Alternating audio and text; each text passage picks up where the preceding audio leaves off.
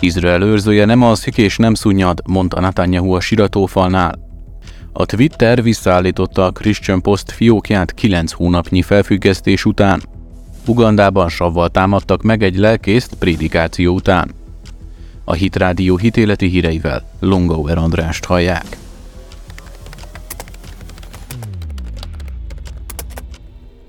Benjamin Netanyahu és felesége vasárnap ellátogatott a sirató falhoz, hogy imádkozzanak és hálát adjanak Izrael 37. kormányának múlt csütörtöki beiktatásáért.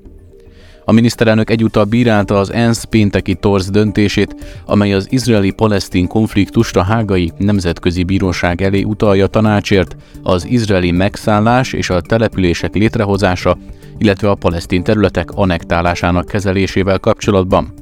A miniszterelnök az Egyesült Nemzetek Szervezetét is bírálta. Éppen most írtam be a vendégkönyvbe, Izrael őrzője nem alszik és nem szunnyad, mondta Netanyahu. Azt kell mondanom, hogy ezúttal is meghatódtam, hogy elfogadhatom a pozíciót és vezethetem Izrael államot, Azért jöttem ide, hogy megérintsem a siratófal köveit, és hogy emlékezzek arra, hogy kötelességünk megőrizni a nemzedékek örökségét és biztosítani jövőnket a következő nemzedékek számára is, és ezt meg is fogjuk tenni. Húzta alá. Netanyahu elődjéhez Jair Lapid volt miniszterelnökhöz hasonlóan feldühítette az elmúlt két hónap Izrael ellenes ENSZ szavazásainak sorozata, amelynek csúcspontja a pénteki szavazás volt, amely arra kérte a hágai nemzetközi bíróságot, hogy avatkozzon be azokban a jogi kérdésekben, amelyeket a palesztinok Izraellel szemben kívánnak érvényesíteni. Az intézkedés 87 szavazattal, azaz az ENSZ tagállamok kevesebb mint felével ment át, mivel számos ország távol maradt vagy tartózkodott. A határozat ellen szavazó 26 ország között volt az Egyesült Államok, Kanada és Ausztrália, 53 ország tartózkodott, 27 pedig távol maradt. A Twitter visszaállította a Christian Post fiókját 9 hónapnyi felfüggesztés után. Ezt korábban azért kapták, mert Biden trans tisztségviselőjét férfinak nevezték. A Twitter szombaton visszaállította a The Christian Post fiókját 9 hónapnyi felfüggesztés után, amelyet korábban egy márciusi tweetre kaptak válaszul. Ebben egy biológiailag férfi, transidentitású Biden kormány tisztviselőt nevezett férfinak a lap. Twitter fiókunkat most állították vissza 9 hónapos felfüggesztés után, mert helyesen neveztük férfinak a Biden tisztviselőt, Rachel Levint, és nem voltunk hajlandóak visszavonni ezt az igazságot, jelentették be a Christian Post szerkesztői a Twitteren. Újságíróként tisztába vagyunk azzal az etikai kötelezettségünkkel, hogy a pontosságot a narratívával és az igazságot a véleménnyel szemben kell biztosítanunk. Egy embert férfinak nevezni tudományos igazság, nem pedig vélemény. A tények szerkesztését kommentárnak, véleménynek vagy bizonyos esetekben becstelenségnek nevezik, írták. 2022. március 20-án a közösségi média óriás értesítette a keresztény hírkiadványt, hogy a bejegyzés megsértette a gyűlöletkeltő magatartás elleni irányelveit, és ideiglenesen korlátozta a fiók egyes funkcióit, beleírtva a hírcikkek közzétételének lehetőségét. Az egyéb korlátozások közé tartozott, hogy nem lehetett lájkolni, követni vagy megosztani a bejegyzéseket. A lap kijelentette, hogy továbbra is bibliai igazságot fog kimondani, soha nem gyűlölettel, mindig szeretettel és mindig azért, hogy olvasóit a legjobb képesség szerint tájékoztassa. A lap a Twitter fiók visszaállítását a platform új tulajdonosának, Elon Musk szólásszabadság doktrinájának tulajdonítja. Egy lelkész szinte teljes látását elvesztette, miután muszlim szélsőségesek lefújták savval Ugandában. A lelkész csak halványan lát az egyik szemével, és december 22-én Kampalában történt savas támadás okozta égési sérülések miatt nehezen eszik és beszél. A válla is súlyosan megégett, és fájdalomcsillapítók nélkül nem tud aludni. Azt követően, hogy a lelkész prédikált egy templomi istentiszteleten Kampala Kashubi város részében, egy magát gyülekezeti tagnak kiadó muzulmán szélsőséges üdvözölte és megdicsérte a csodálatos prédikációjáért, és azt kérte, hogy vigye el a nyugat-kampalai Buszegá városrészbe, mondta. A lelkész éppen hazafele tartotta közel 5 órányira levő Mambarába, így beleegyezett, hogy elviszi és elindult a Kampala északi elkerülő autópályán. A főút felé vezető úton a férfi többször is telefonálni kezdett, mondta a lelkész, akinek a száján levő égési sérülések miatt nehézkesen ment a beszéd, amikor a Morning Star News kérdezte. Egy körforgalomhoz érve a férfi azt mondta, hogy ki akar szállni, a lelkész közölte vele, hogy még messze van az úti céltól, de a férfi azt válaszolta, hogy előbb még meg akarja látogatni egy barátját. Amikor kiszállt a járműből, három iszlám ruhába öltözött férfi jelent meg, akik elővettek egy üveget és az ablakon keresztül elkezdtek rám fröcskölni, miközben kiabáltak és azt emlegették, hogy a vallásuk ellensége vagyok, valamint egy csaló, aki nem méltó az életre, mondta a lelkész. Ettől kezdve nem tudtam, hogy mi történt, csak egy klinikán találtam magam 5 óra múlva, számolt be. Telefonján több fenyegetést kapott, amelyekben azt követelték, hogy hagyja abba az evangelizációs rendezvényeket a közép-ugandai Maszakában és Kambalában és a keleti Embaléban és Palisszában, valamint az ország északnyugati részén lévő nyugat-nílus alrégióban, mondta. Az egyik SMS-ben ez állt, Figyelemmel kísértő gonosz tevékenységedet, hogy tagjainkat keresztény hitre térítsd, tudatjuk veled, hogy az életed veszélyben van. A lelkész elmondta, hogy számos óvintézkedést tett, de soha nem gondolta volna, hogy egy muszlim kereszténynek álcázva magát részt vesz egy Isten tiszteleten. Még mindig a felépülésért küzdve a lelkész nem tudta fontolóra venni, hogy feljelentést tegyene a rendőrsége. Uganda alkotmánya és más törvények biztosítják a vallásszabadságot, beleértve a jogot a hit terjesztésére és az egyik hitről a másikra való áttérésre. A muszlimok Uganda lakosságának legfeljebb 12%-át teszik ki, és nagy számban élnek az ország keleti területein. Népírtásra figyelmeztetnek emberi jogi szervezetek, az örmény keresztények potenciális horrorral nézhetnek szembe hegyi Karabachban. A főként örmény keresztények lakta Artsak néven is ismert terület évtizedek óta vitatott, több szakértő fújt riadót, mivel a területet sújtó tipikus káosz az utóbbi időben egyre fokozódott. Azerbajdzsáni lakosok a jelentések szerint december 12-én lezárták a Lakhin folyosót, az egyetlen átjárót hegyi Karabakba, elvágva az élelmiszer és orvosi ellátást, valamint az utazást a terület és Örményország között. Ez a blokád már közel második hete áll, és a kétségbeesés egyre nő. A helyzet olyannyira szörnyű, hogy emberi jogi szervezetek egy csoportja hétfőn népírtási figyelmeztetést adott ki, figyelmeztetve arra, hogy a helyzet mennyire halálos. A jelenlegi azerbajdzsáni agresszió a hegyi karabahi örmények ellen megfelel az azerbajdzsáni kormány, a török köztársaság, az oszmán birodalom és partizánjaik által a térségben élő örmény és más keresztény közösségek etnikai és vallási tisztogatásának hosszú mintáinak. Olvasható a figyelmeztetés.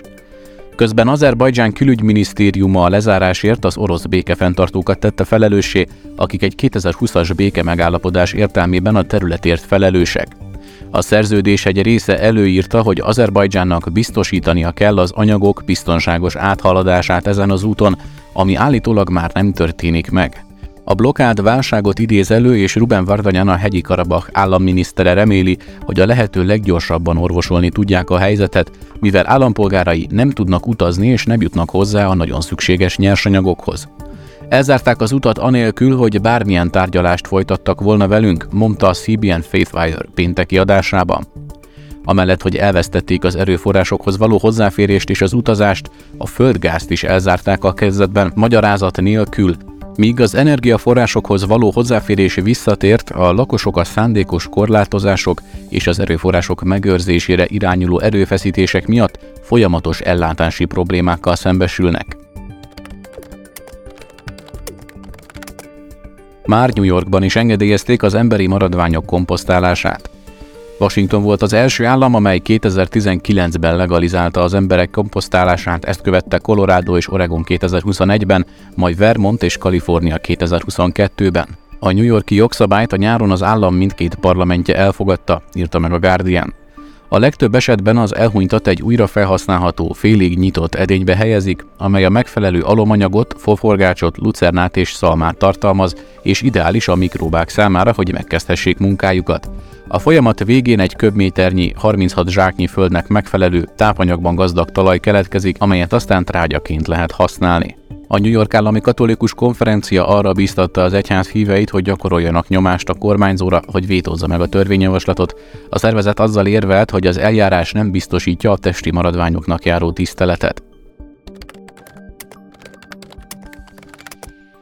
Drámai mértékű az erdélyi magyarság lélekszám véli az Erdélyi Magyar Szövetség országos elnöksége. A fogyás mértéke szerintük jól mutatja a magyarság ellen békeidőben folytatott csendes genocidium eredményességét, fogalmaztak. Az MTI-hez hétfőn eljutatott közlemény emlékeztet, hogy a legutóbbi 2011-es cenzushoz képest a Romániában élő magyarság száma 225 ezer fővel alig 1 milliónyira csökkent. Ez azt jelenti, hogy egy évtized alatt az erdei magyar nemzetrész elvesztette lélekszámának egyötödét. Hogy jobban érzékeltessük a helyzet súlyosságát, a népességfogyás közel annyi, mintha a legnagyobb magyar lakosság számmal rendelkező Hargita megye teljes magyar lakossága eltűnt volna. Olvasható a közleményben, amelyet az Erdei Magyar Néppárt és a Magyar Polgári Párt összeolvadásából létrejött EMS országos elnöksége írt alá. Aláhúzták, hogy a fogyás mértéke és aránya az elmúlt három évtizedben folyamatosan gyorsult, összességében pedig a rendszerváltás utáni első 1992-es népszámláláshoz viszonyítva több mint 620 ezerrel csökkent a romániai magyarság létszáma. Ez azt jelenti, hogy három évtized alatt elvesztettük a közösségünk közel 40%-át, és ezzel az erdélyi és a párciumi magyarság száma az 1850-es évek szintjére esett vissza. Az EMS arra figyelmeztet, hogy amennyiben nem változik semmi, az egykor államalkotó erdélyi magyarság még ebben a században több mint egy évezredes történelme végére érhet. Az EMS országos elnöksége úgy véli, hogy ebben a súlyos helyzetben a közösséggel szemben elkövetett bűn minden olyan magyarázkodás, amely kisebbíti a bajt, vagy részsikerként próbálja tálalni az eredményt. Egyenesen ki kell mondani, hogy az egymillió fő nem eredmény, nem siker, nem okoz örömre, hanem súlyos és riasztó katasztrófa. Nem létezhet olyan politikai haszon és pártérdek, ami miatt a népszámlálási eredményt akár csak részsikerként is lehetnek közölni, ezért arra szólítunk valamennyi magyar politikai szereplőt, hogy a saját kommunikációs szempontjaikat legalább ebben a kérdésben szorítsák a közösségi érdek mögé, olvasható a közleményben.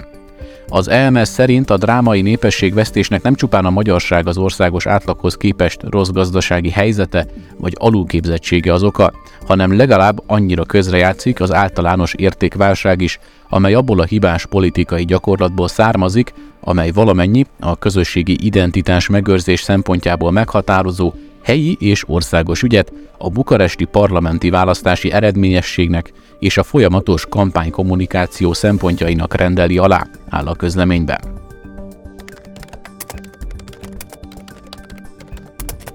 Lauren Daigle közel 700 ezer dollárt adományozott a rászorulóknak az ünnepi szezonban.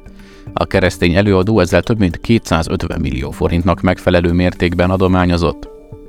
Az énekes az ünnepi szezont azzal zárta, hogy közel 700 ezer dollár értékben osztott szét jótékonysági szervezeteknek adományokat, amelyek gyermekeket, időseket és rászorulókat segítenek. A kétszeres Grammy-díjas énekesnő a The Price Fund elnevezésű szervezetén keresztül összesen 681 ezer dollárt osztott szét olyan zenei jótékonysági szervezeteknek, amelyeknek küldetése az, hogy a rászoruló közösségeket szolgálják azzal, hogy több gyermek és fiatal felnőtt színpadra léphet.